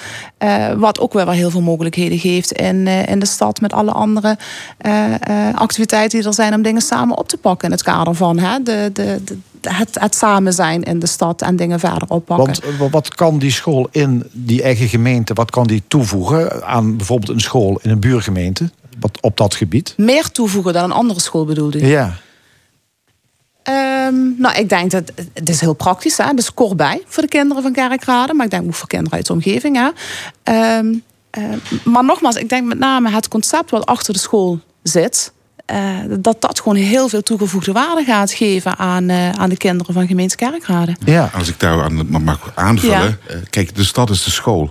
Dus je gaat je ook als school, zeker in de middag, ook echt verbinden met de stad. Ehm, en daardoor hebben de kinderen ook veel beter eh, op het netvlies staan wat in die stad speelt. Verbinden zich ook veel meer met de stad. Ehm, en dat is ook een doel. Ehm, de sociale cohesie in de stad ook een stap verder brengen. Ja, Kerkrade is een gemeente met 45.000 inwoners, Petra Dassen. Hoe is het mogelijk dat het HAVO- en VWO-onderwijs uit die stad verdwenen zijn? Want we weten natuurlijk hè, uit vroegere tijden, het voormalige Rolduc, eh, wereld, nou ja, in, in Nederland, in heel Nederland zelfs bekend. Maar waarom is dit soort onderwijs verdwenen daar? Dat zijn natuurlijk ontwikkelingen in het verleden geweest... waar we ons nu ook niet door moeten blijven laten leiden. Er zijn toen ontwikkelingen geweest die ook gemaakt hebben... dat de keuze is gemaakt om dingen centraal te plaatsen... om het efficiënt te organiseren. Daardoor zijn scholen groter geworden... en op bepaalde plekken geconcentreerd. Dat is het verleden, daar kun je van alles van vinden. Nu kijken we vooruit en zeggen we dat het eigenlijk weer een andere tendens zou kunnen zijn. Dat je zegt, we creëren scholen die een stukje kleiner zijn... waardoor je veel meer ook contact met alle leerlingen krijgt... en een ander onderwijs kunt vormgeven. Wat Bert zojuist aangeeft, we hebben de afgelopen jaar... beleef wat je leert routes gedaan met kinderen. Want dat is de kern van dit concept. Beleef wat je leert. De kinderen hebben aan de hand van de bij geleerd bijvoorbeeld wat wiskunde is... wat natuurkunde is. En omdat je dat Ja, verbindt met de Gaia... ik het zo meteen over hebben. Ja, als het interessant. Wat ga je steeds zeggen? Daar gaan we nee, straks over zo hebben. We moeten wel even tot de Nee, kern toch, komen. Nou ja, die kern is toch. Er is een reden geweest om, te, om dat die scholenkoepels eh, vonden dat HAVO-VWO in Kerkrade dat dat niet een stand Maar dat was hun verantwoordelijkheid toen. En wij nemen nu een andere verantwoordelijkheid. En die verantwoordelijkheid ziet erop toe dat we denken dat, we, dat er kinderen andere leerbehoeftes hebben. En daar zetten wij op in. Maar waarom willen die koepels dat HAVO-VWO onderwijs in Kerkrade niet eh, opnieuw eh, openen? Dat, Daar dat zullen zij vast hun eigen redenen voor hebben. Maar daarvoor zit ik vandaag niet aan tafel. Nee. Wij zitten voor het initiatief in Kerkrade. Waarvan we zeggen, er zijn te veel cijfers die laten Ja. zien... U, u, wil, dat het u, wil, u wil daar niet op ingaan. Hè? Wat, hoezo Ja, omdat is het- dat- waarom nee, ligt dat zo gevoelig dan? Dat ligt niet gevoelig. Ik wil er best met u een uur over discussiëren. Maar het, het leidt ons af van wat, wat onze opgave is. Door terug te kijken waarom dingen niet zijn zoals ze zijn. Nee, onze opgave is nu om het onderwijs anders vorm te geven. En daar zou ik me op willen concentreren. Ja, Eh, goed dan. Eh, dus die koepels hebben hun, hun reden gehad. Die zijn op een gegeven moment uit de stad vertrokken. Er was eh, sprake van schaalvergroting. Kinderen moeten de stad uit. Wat heeft dat eigenlijk voor gevolgen gehad voor Kerkrade? De afwezigheid van HAVO-VWO-onderwijs? Nou, wat Patricia net zo mooi aangeeft. Hè, een, een school is meer dan een plek waar kinderen leren. Een school is een plek waar kinderen zich ontwikkelen. En dat willen we terugbrengen en ontwikkelen in verbinding met dat wat er is in de stad. Met de ouders, met zorginstellingen, met muziek- en cultuurinstellingen. En als je die centrale plek niet hebt, dan mis je ook een beetje de ziel in de stad. Zo Ja. voel ik dat. Ja, daarnaast zou het ook kunnen zijn dat ehm, als er geen HAVO-VWO's eh, school is, dat kinderen makkelijker een onderadvies krijgen op een basisschool. Henk Schoen. Ehm, ik, ik denk dat dat geen Bert combinatie... Of Schoen, dat het, nee, ik denk dat dat niet aan elkaar gecorreleerd is. Ehm, kijk, we zien in algemene zin dat in Parkstad 46% van de kinderen een onderadvisering krijgt. Ehm, en dat heeft voor mij iets met cultuurhistorisch perspectief te maken. Wat we wel willen is van kinderen ook wel een goede start geven. Ehm, want even ter, eh, ter precisering. ehm, we gaan MAVO, HAVO, VWO-onderwijs aanbieden. En de kinderen komen ook in gemengde groepen in de school te zitten. Ehm, En van daaruit ook eigenlijk langer de tijd te hebben om te kijken van waar zitten nou de talenten, zowel cognitief, maar ook als mens. Om van daaruit ook de goede stappen te maken. Ja, want nu is er dus 46 onder advies eh, in Kerkrade en ook in, In Parkstad. Parkstad. Dus dat betekent dat leerlingen op een eh, basisschool eigenlijk een advies krijgen dat lager is dan ze eigenlijk zouden aankunnen. Dat is Ja. natuurlijk dat is behoorlijk veel. Dat is ontzettend veel. En daarom... wat betekent dat niet alleen voor de leerling, kan me, kun je van alles bij voorstellen, maar wat betekent dat voor een, voor een regio? Ja, dat betekent dat we talenten die kinderen hebben onvoldoende erkennen en onvoldoende een plek geven. En dat is waarom we ook zo ontzettend gemotiveerd zijn om dat te veranderen. Nog een ander cijfer over, de staat van het onderwijs nu. U had het er net met Maria Jansen over. De, de, het schaduwonderwijs wat, wat er is. Dus de examentrainingen, het bijspijkeren. Eén op de drie leerlingen heeft dat. Daar gaat een volume van bijna 300 miljoen per jaar in om. Om kinderen bij te spijkeren. Terwijl dat toch eigenlijk in de echte school zelf zou moeten gebeuren. Dus dat zijn toch wel cijfers die ons zo motiveren om dit te veranderen. Ja. Zouden leerlingen ook sneller afhaken tijdens hun schoolcarrière omdat ze buiten de stad naar een school moeten gaan, zoals nu het geval is? Is dat, is dat misschien ook minder motiverend? Kan dat? Volgens mij moet je het anders zoeken. Het zit meer in de vorm van onderwijs. Ik heb twee pubers thuis gehad, die zijn nu wat groter. En elke dag vroeg ik van, hoe was je dag op school? En elke dag, en ik overdrijf niet, hoorde ik saai. Eh, ik heb niks te vertellen. En we hebben geleerd eh, met die kinderen die acht weken lang die beleef wat je leert routes hebben gedaan, dat die thuis kwamen met verhalen over de bij. Op product leerden ze. Ja, moeten, we, moeten we even gaan uitleggen, hè? want dat heeft dus te maken, dat wil u graag vertellen, hè? Dat, eh, dat andere concept. Dat merk je, hè? Ja, ja, ja. ja. Het, het Marten Boeber, u heeft al een naam, hè, hebben jullie al Ja. voor de school. Wie, wie was Marten Boeber? Misschien even in één zin uitleggen. Het Kan, Een pedagoog waarbij vooral de dialoog en de identiteitsontwikkeling van het kind centraal staan. Ja. En naar die pedagoog wordt dus de nieuwe school vernoemd. Eh, het wordt dus geen regulier onderwijs, het wordt heel iets anders. Ehm, het wordt regulier onderwijs in die zin dat de kinderen op het einde van hun rit wel een, gewoon een doodnormaal diploma krijgen dat toegangsrecht geeft op vervolgonderwijs. Eh, waar het anders in is, is dat wij in het ochtendgedeelte vooral de nadruk willen leggen op de, de geletterdheid en de gecijferdheid. Dus echt ook de cognitieve kant. Dat, dat, dat betekent gewoon klassikale onderwijs. Traditioneel onderwijs. Dat betekent een vorm van klassikaal onderwijs. Eh, we gaan werken met een groepsgrootte van 18, waarbij de kinderen aan de start van de dag ook gewoon eerst landen. En vanuit dat landen ook aparte programma's krijgen. Want je gaat de kinderen bij elkaar zetten die een bepaalde leerbehoefte hebben. Dus kinderen zitten met, maximaal met z'n 18 in een klas. En ze zitten allemaal door elkaar van alle. alle Ja, van alle onderwijsniveaus, Van MAVO tot MAVO, VWO. Ja. ja. Eh, Patricia Marchiek, waarom is dat zo aantrekkelijk voor u als ouder? Omdat ik echt oprecht denk dat kinderen ontzettend veel van elkaar kunnen leren. En ook samen leren. En dat, dat een, een, een kind dat op MAVO-onderwijs zit... eh, eh, heel veel toegevoegde waarde kan, kan bieden... aan een kind dat VWO-onderwijs volgt. En andersom hetzelfde. En ik denk dat je dan dat kinderen soms vaker meer van elkaar leren... door samen dit, dit, dit in te gaan... dan die, die leerkracht die voor, eh, voor de klas staat. Dus ik vind dat een heel mooi, eh, mooi concept. Ja. Was het niet beter geweest om met een gewone school aan de slag te gaan... eh, in plaats van met zo'n apart concept te starten? Want er is nu nog geen HAVO-VWO-onderwijs. Ik zeggen, als je dan begint, ga eens gewoon beginnen... en alle, ja, alle bijzonderheden, die bedenk je misschien later wel. Maar die bijzonderheden maken nou juist dat het anders is. En juist dat dat nodig is. En het zou jammer zijn als je dus anders begint, verkeerd begint. Dat is juist de reden waarom we hier zitten, waarom we de afgelopen maanden er zo hard aan getrokken hebben. Beleef wat je leert. Hè? Dat is iets waar we denken dat de kinderen op een hele andere manier met stof omgaan en ook met elkaar dingen ontdekken. En nogmaals, dan maak ik hem toch even af met die beleef wat je leert routes. Anders Ja. heb ik het drie keer Ja, geprobeerd. want, want ze beginnen s ochtends dan misschien... Nee, op- even, die hebben we- die- de maar afloop- u heeft nog iets anders, er komt Ja. iets anders bij. Dus Nee, nou, onderwijs- we hebben dat namelijk het afgelopen half jaar gedaan met kinderen. Met vrijwillige docenten. Die hebben zich echt eh, heel hard gewerkt om acht weken lang een groep van kinderen die dat concept eh, te laten ervaren. Dat heet Beleef wat je leert. Dat ging aan de hand van de bij, de casus de bij. En op verschillende plekken in de stad ervaarde je dus wat het betekent. Bijvoorbeeld de geschiedenis van de bij, cultuurhistorisch. Op Rolduc, bij de vikingen gebruikten ze de bijenwas voor het dichten van gaten in de boten. Bij de Romeinen deden ze dat voor het dichten van gaten in de kiezen Op die manier kun je dingen dus kinderen leren die blijven hangen. En dat hebben we ervaren. En die kinderen kwamen thuis met verhalen over dat onderwijs wat ze genoten hadden. En dat is dan ook de intrinsieke motivatie om dat andere concept aan te bieden. Ja, dus het, is een prachtig concept. Is er inmiddels een scholencupel gevonden die zegt van... nou, dan willen wij met dat Martin Boeber wel starten, daar in Kerkrade? Wij, wij doen dat als gemeente nu. Ja. En, en dat is de, de, de startpositie. Wij voelen die verantwoordelijkheid en we nemen die ook. Ja, Bert Schroen, eh, is dat niet vreemd? Dus eh, jullie hebben een prachtig concept. Jullie denken, we gaan een kerkrade beginnen. 45.000 inwoners. Daar eh, zijn genoeg leerlingen. En er is geen enkele scholenkoepel in de omgeving die zegt van... nou, dat willen we best wel eh, gaan oppakken. Nee, ik vind dat niet vreemd. Ik vind ook dat wij vanuit onze kracht acteren, eh, zoals Petra ook aangaf. Ehm, het begint dat je eigenlijk meer dan een school bent aan het bouwen. En een school die tegemoet komt en die antwoord geeft op de vragen die ze in de staat van het onderwijs zijn genoemd. En die inderdaad in het, in, in het vorige gesprek hier aan tafel ook aan de orde zijn geweest. Maar mijn vraag is, is het niet vreemd dat een bestaande scholenkoepel... die hebben alle expertise in huis en die zeggen niet van... wij, willen, wij zien daar best wel wat in een kerkrade.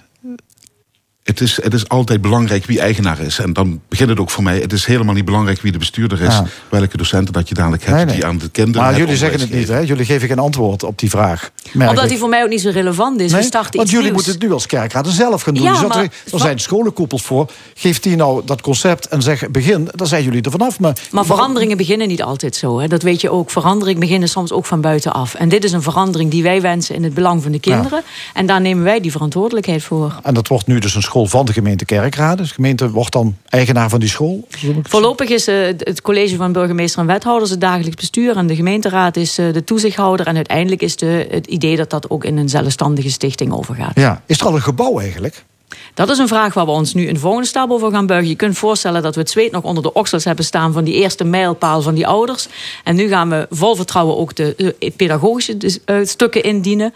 Daar geeft de minister dan voor 1 juni volgend jaar uiterlijk een eh, respons op.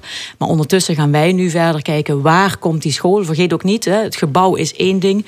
Ook in plekken in de stad vindt dat onderwijs plaats. Dus het is al niet alleen maar een gebouw, maar ook de hele opzet. En we gaan ook aan de slag om deskundige docenten te vinden, te trainen die dit met ons willen doen. Ja. Dus we hebben nog wat mijlpalen te zetten. Patricia Marciek, uw dochter eh, is dan eh, hopelijk bij de, in de eerste, eh, de eerste klas daar. Dat zou eh, perfect qua timing heel goed uitkomen voor haar. Ja. Ja, en heeft ze het daarover met vrienden, vriendinnetjes? Ja, Vinden ja. ze dit spannend? Ja, en ze, ze, ze ziet er ook heel erg naar uit. Ze hoopt ook dat het doorgaat.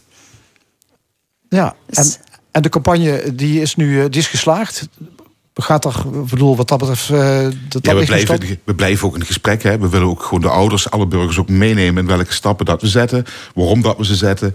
Eh, en ook zo uitdrukkelijk wordt aangegeven. Goh, we moeten nu aan de slag. Eh, docenten mee eigenaar zijn van dit onderwijsconcept. Ja, wanneer krijgen jullie het definitieve antwoord van het ministerie... dat jullie echt kunnen beginnen? Dus, zoals ik juist zei, uiterlijk 1 juni volgend jaar zou de minister een antwoord moeten geven. Maar we hopen stiekem dat hij dat eerder doet. Oké, we, gaan het, eh, we gaan het volgen. Dank jullie wel. Peter Dassen, Bert Schoen en Patricia Marchiek.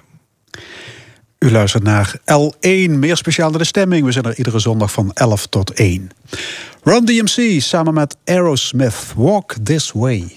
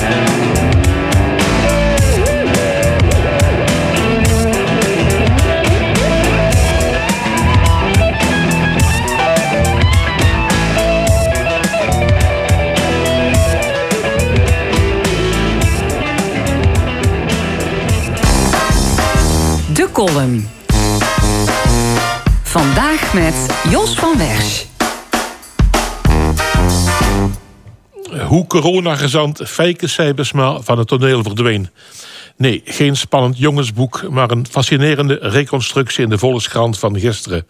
Toen we ook nog via Follow the Money vernamen dat de tweets van Siewert van Linden een vooropgezet plan waren om het ministerie van VWS in het pak te naaien. Feike en Siebert hebben één ding met elkaar gemeen. Beide moeten ze coronaminister Hugo de Jonge uit de wind houden, omdat die er een zootje van heeft gemaakt. De Volkskrant-reconstructie is ontluisterend voor de minister en zijn ministerie. Maar ze is ook pijnlijk voor Sijbesma.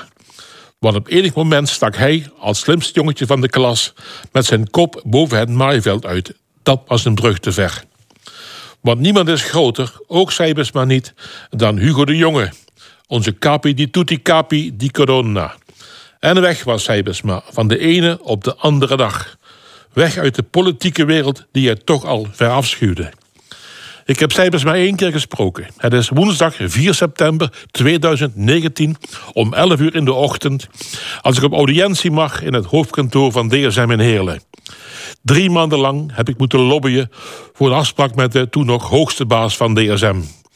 Volgens het Amerikaanse zakenblad Fortune is Sijbersma een van 's werelds grootste leiders. De huiscolumnist van de stemming voelt zich een hele piet dat hij Sijbersma überhaupt mag spreken, vlak voordat Sijbersma in New York een gesprek heeft met de topmensen van de Verenigde Naties. Een van Sijbersma's contacten waar kennelijk net iets te graag mee koketteert. Opeens zit Sijbersma als coronagezant aan de talkshowtafel bij Op1. Samen met Paradijsvogels en de oh zo lollige Paul de Leeuw en Apel. Je ziet Sijbersma denken, in wat voor wereld ben ik terechtgekomen? Sinds de Volkskrant van gisteren weten we het. In een wereld met politieke spelletjes waar Sijbersma op stuk is gelopen. Het begon nogthans zo veelbelovend. Of Sijbersma met zijn netwerk ons land uit de coronabrand willen halen, vroeg Hugo de Jonge. Ik doe mijn best, zei Stijbers, maar, maar onder één voorwaarde. Ik wil er geen cent voor hebben, ook geen onkostenvergoeding... zodat mij nooit kan worden verweten dat ik profiteerde van de crisis. Helemaal mee eens, twittert Siebert van Linden diezelfde avond nog. De moraal van het Volkskrant-verhaal. Jaar Hugo de Jonge van het Binnenhof. Ik ben benieuwd wat Sijbersma straks onder ede verklaart... over de minister van Dansen met Jansen. Sinds gisteren is een parlementaire enquête over de corona-aanpak... in ieder geval onvermijdelijk. De column van Jos van Wers. U luistert naar De Stemming. En het panel van deze week heeft plaatsgenomen hier aan tafel. We bespreken enkele opvallende onderwerpen uit het nieuws van de afgelopen week... met pedagoog Ingeborg Dijkstra, headhunter Wim Haan... en bankmedewerker Geert van der Vast... over een strengere aanpak van jagers... de ophefmakende Netflix-serie Squid Game... helmen voor fietsers en de nieuwe Bijbelvertaling. Ja, Limburgse jagers die worden aan banden gelegd. De provincie heeft nieuwe regels uitgevaardigd. Voortaan moeten jagers toestemming vragen aan de ambtenaren. Wildschieten op afroep, is dit het begin van het einde voor de plezierjacht? Wie wil het woord? Ja, de plezierjacht, dat, dat weet ik niet. Het lijkt me wel ingewikkeld om inderdaad al die ambtenaren ermee te belasten. Maar als je mij vraagt, ik ben geen fan van de plezierjacht. En ik heb nog even ja, ter voorbereiding om hier te komen zitten gekeken wat Nederland in het algemeen ervan vindt. Die zijn er ook geen fan van. De meerderheid is tegen plezierjacht. Dus dan denk ik, nou als dat eh, zo is, dan mag dat wel stoppen. Maar ik ben niet tegen jagen, maar dan echt alleen om eh, de flora en fauna in stand te kunnen houden. Maar niet eh, zomaar voor de lol eh, beesten neerschieten. Daar zie ik het nut niet van in, nee. Wim Haan, wat was jouw eerste reactie toen je dat bericht hoorde, las? Ja, ik, ik heb mij echt ook moeten verdiepen, zoals Ingeborg. Ik, vind dat, ik vond het ook wel opvallend, want als je gaat kijken dan, dan op een site van jagers... dan denk je, hoe, heeft Nederland, hoe kan Nederland zonder jagers dadelijk bestaan? Want dat is, eh, die, die verzorgen toch ook wel een aantal nuttige Zeker. zaken. Dus de plezierjacht, eh, daar, daar, ik denk dat daar we unaniem over kunnen zijn... dat dat is niet meer van deze tijd, dat was ook niet van de vorige tijd... dat is, moet uitgebannen worden. Maar er is weer een- volgens mij een oplossing gekozen of een richting gekozen... zonder nou te kijken van wat lossen we daar nou uiteindelijk mee op. Want ik heb nergens die echte thematiek en problematiek gezien... waarom dat nu veranderd moet worden. Er is volgens mij een gunning afgelopen... en dan moet dan iets verbeterd worden of veranderd worden. Maar wat is me niet helemaal Ja, de gedeputeerde zegt: Ik wil rekening houden met de maatschappelijke discussie over de achteruitgang van de fauna in het buitengebied. Bepaalde wilsoorten die worden steeds kleiner. is dat een valide argument om de jacht te belemmeren? Geert van der Varst? Ja, volgens mij, je moet de discussie proberen te ontdoen van al die emotionele elementen. En dan gewoon kijken van wat is er op dit moment voor de natuur het beste. Hè? Dus op het moment dat er een gebied is dat door bepaalde diersoort ja, overheerst wordt... dan zul je daar ook iets op moeten doen. Ehm, de vraag is wie dat het beste kan. Zijn dat inderdaad ambtenaren, zijn dat biologen of zijn dat eh, jagers? Ik denk dat we in Nederland wat dat betreft een hele goede traditie hebben. Dat we dat met elkaar bekijken. Wat is nu voor de natuur het beste? Ehm, nou, dan lijkt me dat ook de, de manier om hier uit te komen. En plezierjacht, ja, ik ben het er helemaal mee eens. Ik weet niet of dat in Nederland überhaupt nog op die manier gebeurt.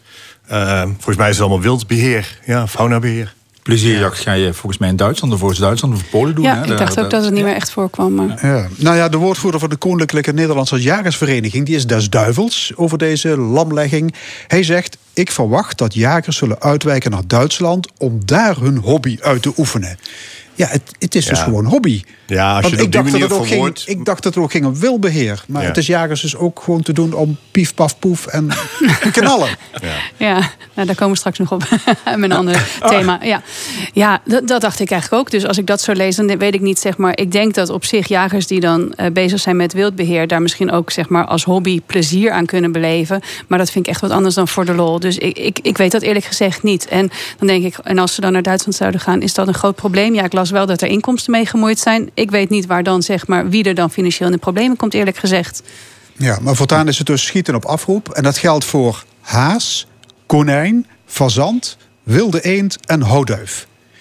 Ziet iemand van jullie wel eens een haas in het open veld? Zeker hoor. Jawel. Ja hoor. Een ja. haas? Ja. Ja. Ja. Prachtig. Je moet een beetje de tijdstippen Ja. in de Ja. gaten houden. Heel stil zijn. Niet midden op de dag. Je gaat om half zes ochtends eh, het bos in. Die keren dat je er bent of in de schemering, weet ik veel. Ja. Schitterende dieren. Ja, prachtig. Ja. Ja. Mooi. Maar goed, ik, eh, volgens mij kunnen hazen inderdaad ook, als er te veel van zijn, eh, kunnen ze ook wel problemen veroorzaken. Dus ja, goed, ik snap dat wel. Maar ze Nou ja. schieten niet terug.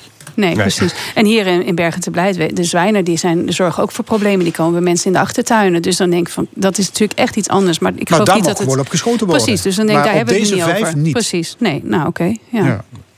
Eh, ja, die nieuwe regels die komen te koken van natuurgedeputeerde Geert Gabriels van GroenLinks. Kennelijk kun je als bestuurder toch je stempel drukken op, het, op het beleid. Ja, kijk, het, wat ik net zei, het, waar we vooral voor moeten waken... is dat we een, een situatie krijgen waarin het paradepaardjes worden... om politiek te bedrijven eh, over gewoon objectief goed faunabeheer. En daar moeten we voor waken. Hè. Je ziet nu ook eh, rond eh, het kroondomein in Lo... heb je ook van die discussies gaande. En ik zat toevallig eh, de podcast van de Telegraaf te luisteren... en daarin werd ook gezegd van... ja, kijk nou ook eens wie die discussies aanzwengelen. Op het moment dat je echt goed faunabeheer doet. En daar hoort jagen bij. En die dieren die worden geserveerd in restaurants. En weet je, allemaal dat Ja, soort maar dingen. goed, faunabeheer is één ding, maar plezierjacht is een ander ding. ja, hè? ja, nee, maar dat daar is waren toch we het hier aan tafel wel over eens. Plezierjacht lijkt me niet meer van deze tijd. Of, zoals Nee. net terecht gezegd, überhaupt van enige tijd. Nee. Nee. Volgens mij zijn er twee takken. hè. Je hebt benutten, eh, schieten om te schieten en eh, ik wil een haas. eh, En, en beheer in de zin van hoe zorgen we dat de fauna in een, een handje geholpen wordt... om eh, eh, dat in een soort van natuurlijk evenwicht te laten ontstaan. En, precies. en volgens mij zijn er jagers die daar dat uitermate serieus nemen. en die, die gruwelen ook van het woord eh, plezierjacht. Dat is volgens mij een boot. Ja, je zou kunnen denken, ja, die dieren lopen in de, vrije natuur rond. Wat is er op tegen om op enig moment het schot te lossen? En ja, dan heb je een lekker stukje wild op je, op je bord. Ja, eh, als, als blijkt eh, dat de discussie komt dat er iets in het evenwicht eh, dreigt te ontsporen, dan zou je met jagers kunnen aangeven van we zien dit, we signaleren dit en hoe kunnen we hier op een fatsoenlijke manier mee overweg. Dan, dan kun je vergunningen terugschroeven, dan kun je gebieden aanwijzen Ja. enzovoort. Maar, Maar, maar nu wat, is is, wat is het verschil tussen thuis een konijn houden en op enig moment dat konijn slachten? Goeie vraag. Ik heb het ooit thuis gehad en een huilende dochter waarom we dat gingen slachten. En kerst werd anders dat jaar. Dat weet ik, weet ik wel. Flappy van Joep van het Hek, ja. Ja, ja, daar ligt natuurlijk toch altijd wel ook iets van sentiment. Hè? Van, van schieten. eh, eh, eh, ik weet niet hoeveel vrouwelijke jagers er zijn, maar er, komen een aantal vooroordelen terug. Ik denk dat Geert dat ook wel aangeeft. Ik, als ik bekijk, en dat was het mooie van het onderwerp om eens even te analyseren. Wat, wat vindt er nadrukkelijk plaats? Waarom zijn jagers er en wat hebben ze ook voor een belangrijke rol? Dan is die er wel degelijk. En ik vind dat er nu met een oplossing gekomen wordt. waar je misschien eerder het probleem gezamenlijk zou kunnen bespreken. waar jagers ook een rol in kunnen hebben. Ja. Niemand heeft hier een jachtvergunning. Nee, Nee, nee. Oh, dan heb ik geen ambitie om dit te krijgen. Oké, gaan we Nee. naar een andere, Ja. andere manier van jagen? Ja. Ehm, ophef deze week eh, is er ontstaan over een Zuid-Koreaanse serie... die te volgen is via Netflix. Eh, Squid Game heet die serie. En daarin zitten honderden volwassenen in diepe schulden. En die gaan een dodelijk spel spelen om een, om een grote pot ge- geld te winnen. Eh, wat moeten ze doen? Ze moeten kinderspelletjes spelen. Alleen de verliezers die worden in dit geval doodgeschoten. Heeft iemand van jullie een aflevering gezien? Ik heb gisteravond eh, als voorbereiding op deze uitzending eh, twee eh, afleveringen gekeken. Twee zelfs. Dus Ja, je ja. bent. eh, Nou, ik vond het best goed. Ja? Ik, ik ben halverwege, ja. Nada. Niets. ja. Ja. Je bent halverwege. Ja, Dus je blijft doorkijken. Waarom? Spreekt het onderwerp je aan? nee, het onderwerp spreekt niet aan. Maar wat me aan. De reden dat ik ben gaan kijken is dat ik in de afgelopen twee weken jonge kinderen sprak. die me in detail vertelden wat er gebeurde. Jonge kinderen heb je het over? Eh, zes, vijf, zes, zevenjarigen. En ook oudere kinderen, maar eh, hoe jonger ze waren, hoe eh, meer ja, ik de neiging had om te gaan kijken. Kijk, toen tieners me erop aanspraken, een week of twee, drie geleden, dacht ik, ja, oké. Eh, toen was het ook nog bij Netflix geclassificeerd als 12 jaar. Dus toen dacht ik, oké, dan geen behoefte. Maar in de afgelopen week met name een aantal scholen ook bezocht, waar ik zag dat nu wordt op alle schoolpleinen weer Annemarie Koekoek gespeeld. Een spel uit, ook uit mijn jeugd. En wat ik ook gezien heb, is dat een voorbeeld in het spel is dat als je dan je, je geld niet kunt betalen, mag je iemand met de vlakke hand in het gezicht slaan. En dat gebeurt nu op schoolpleinen, zonder dat de ontvanger van de eh, klap gaat huilen. Dat is natuurlijk een heel vreemd fenomeen, want normaal als iemand geslagen wordt in het gezicht, dan eh, komen de tranen en rent diegene naar de, de leerkracht op het plein. En dat heb ik gezien. En toen dacht ik, wat is hier gaande? Toen had ik de serie nog niet gezien. Toen kreeg ik de verhalen van die kinderen in, zo in de middenbouw, eh, groep 3, 4, 5. Van juf, en dan gaat er mensen worden doodgeschieten en al dat bloed. En nou, zo. En toen dacht ik, ik moet gewoon gaan kijken, want ik wil weten waar het over gaat. Nou, en toevallig ook deze week werd die eh, klassificatie aangepast van 12 naar 16 jaar. En ehm, ja, was ik uit nieuwsgierigheid beroepsmatig gaan kijken. Het is een hele bijzondere ontwikkeling. Ja, Dat, dat is wat je ziet. Maar het, het onderwerp, eh, de serie die gaat over de kloof tussen arm en rijk. Zeker. Hoe mensen in de schulden kunnen komen. Hoe ver zullen ze gaan om aan hun ellende te ontsnappen. Ehm, is dat eh, iets ja, wat jou aanspreekt, Geert van der Vast? Ja, nee, ik heb, eh, ik heb die serie zitten kijken en met een iets andere bril. Want eh, ik ben dus niet die kinderen tegen het lijf gelopen die dat, eh, die dat citeerden. Maar ik schrok met name. Het, het, het was, het is, la- laat ik vooraan beginnen. Ik vind het heel mooi gemaakt. Het is heel bijzonder gemaakt. Het heeft een beetje Tarantino-stijl. Het, Het heeft is trouwens wat, een eh, Zuid-Koreaanse serie, hè? ja, Zuid-Korea ja, gemaakt. Ja, Ja. en het is heel, het is, het is heel absurdistisch. Mhm. Omdat je kinderspelletjes ziet en mensen in kleurrijke pakken. En ineens komen er hele eh, absurde gruwelpraktijken naar voren. Dus dat, dat contrast is heel groot. En daardoor heeft het ook best wel een verslavende werking, moet ik zeggen. Want ik wil nu ook gewoon weten hoe het afloopt. Ehm, wat ik het meest schokkend vond hieraan was het feit dat mensen vrijwillig, hè, want dat is het verschil bijvoorbeeld met andere films als Saw en, en, en Cube en nog wat van die eh, films waarin mensen in spelletjes gestopt worden op, op, op, eh, met het risico dat ze doodgaan, is dat mensen terugkeren naar de. Ze nemen vrijwillig deel aan dit spel om maar uit die schulden te kunnen komen. De geldpot die er tegenover staat is zo krankzinnig groot dat mensen die eigenlijk geen enkel perspectief meer hebben, en dat wordt ook zo duidelijk gemaakt, die gaan vrijwillig deelnemen aan een spel op leven en dood om uit die schulden te komen. En John de Mol die zei deze week: Weet je wat ik ga doen? Ik ga een spelshow, waarschijnlijk opportunistisch als hij is. Ik ga een spelshow doen met dit, met mensen met een studieschuld. eh, zonder dat ze doodgaan natuurlijk. Maar ik schrok met name Ja. van het, het psychologische effect. Dat, dat dus mensen die blijkbaar geen schulden hebben geëntertained kunnen gaan zitten kijken naar mensen die in zo'n wanhopige positie terechtkomen dat ze dit vrijwillig doen. Ik vond dat heel heftig. Ja, Ja. Het schijnt dat, het, eh, dat dit spel ook gespeeld wordt op, eh, op, op schoolpleinen. Mhm. Ja, absoluut. Bijvoorbeeld Anne-Maria Koekoek. Ja, Eh, dan, is het, dan staat er een pop, eh, in dit geval in de film. En die kijkt weg en die zingt. En dan mag je lopen. Maar als je stopt, dan moet je stil blijven staan. En als je het niet redt, dan word je medogeloos neergeknald. Mhm. Overigens, zo'n pop stond gisteren op de markt in Ja. Maastricht. En dan kon je ook dat spel gaan spelen. Uiteraard vielen daar geen doden. Nee. Ehm, maar hoe gevaarlijk is het voor kinderen dan, eh, denk jij? Nou, wat ik vooral. Kijk, wat, wat Geert zegt, dat klopt. Er zitten hele eh, interessante thema's in. En ik kijk met mijn volwassen kinderen. En wij praten ook over dat aspect. Hè, over wat, wat doe je dan als je denkt dat je geen uitweg meer ziet financieel. En hoe ver ben je dan bereid te gaan? Dat zijn zeg maar prachtige thema's. En het is ook een serie die heel mooi gemaakt ehm, is. Maar de reden dat ik bezorgd ben, is dat hele jonge kinderen die missen dat volledig. Die zien alleen het spel en het schieten en het bloed.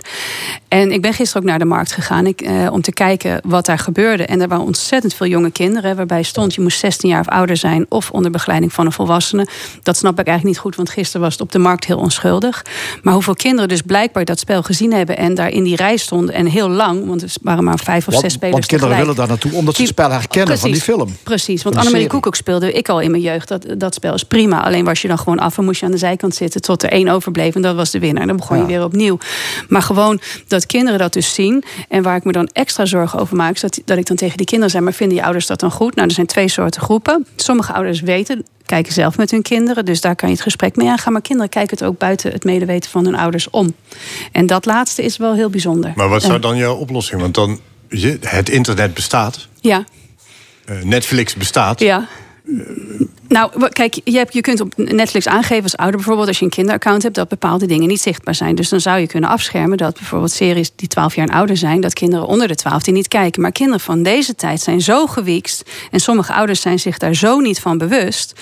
Ik sprak een jongetje van zeven, die zei... ik zei tegen hem van, maar weet je vader en moeder dat dan? Nou, want je hebt eh, toch een kinderaccount? Ja, zei hij, maar er is een app. En daarmee kan ik alle streamingsdiensten op mijn telefoon kijken... zonder dat zij dat weten.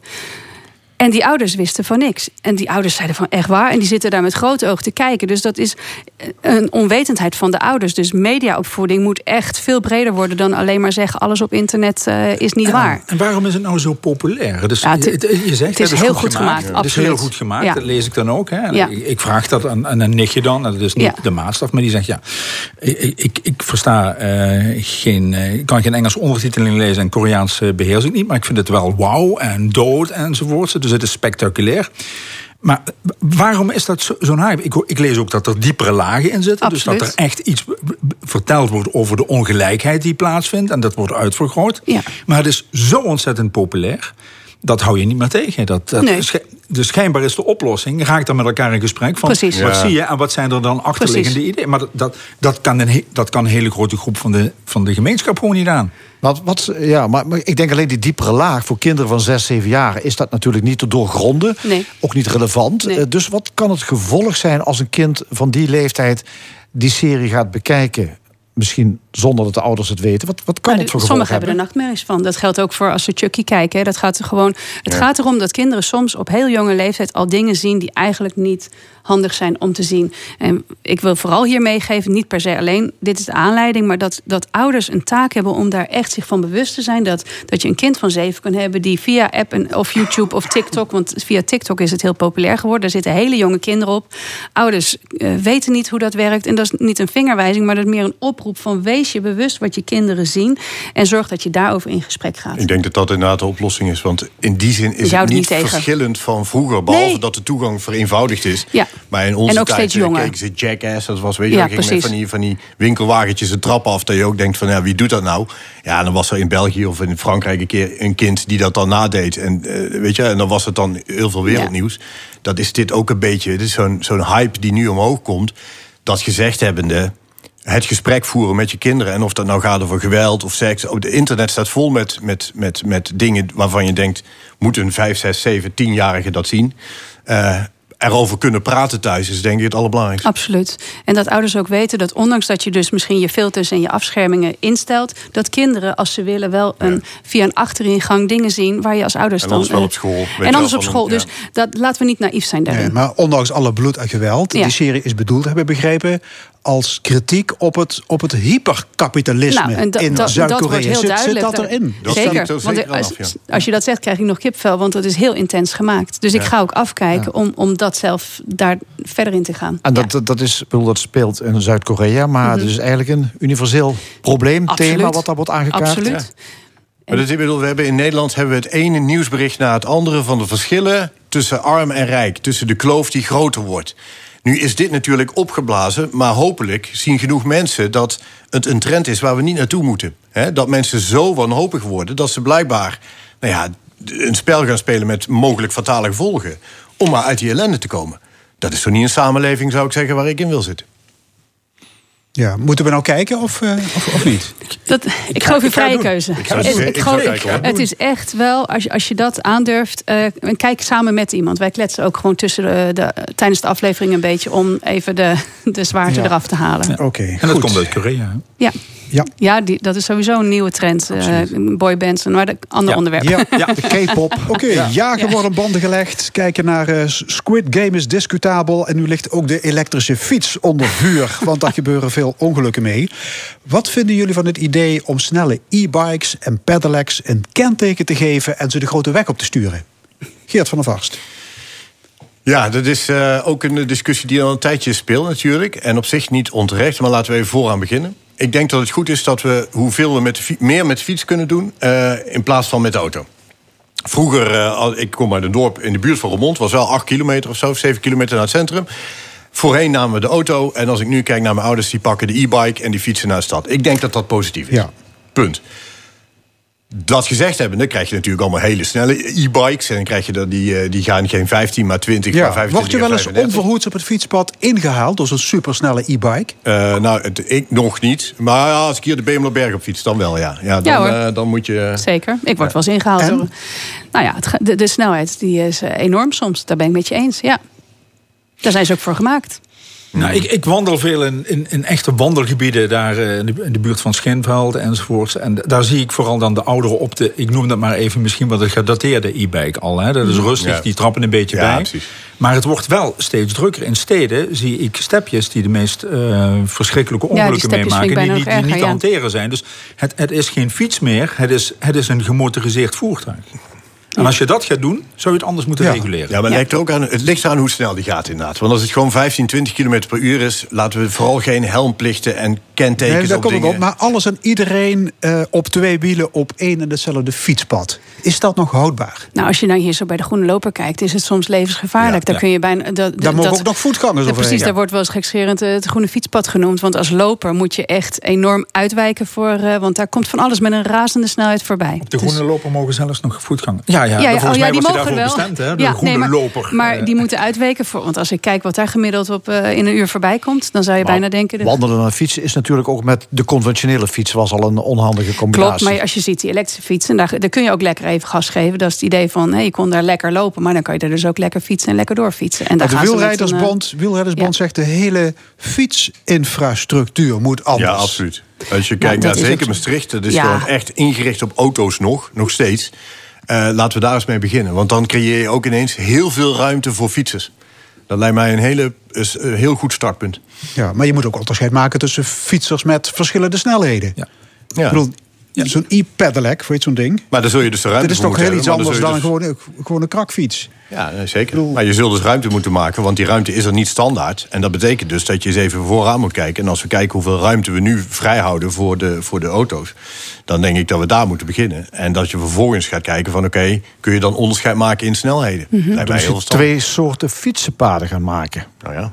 Als je fundamenteel gaat kijken naar de infrastructuur... alleen maar Of in ieder geval breed genoeg. Ja. Ja, nou, ik, ik denk dat daar wel een kern van waarde in zit. Want eh, wa- waarom wil men snel fietsen? Dat is niet om te ontspannen, dat is om te sporten.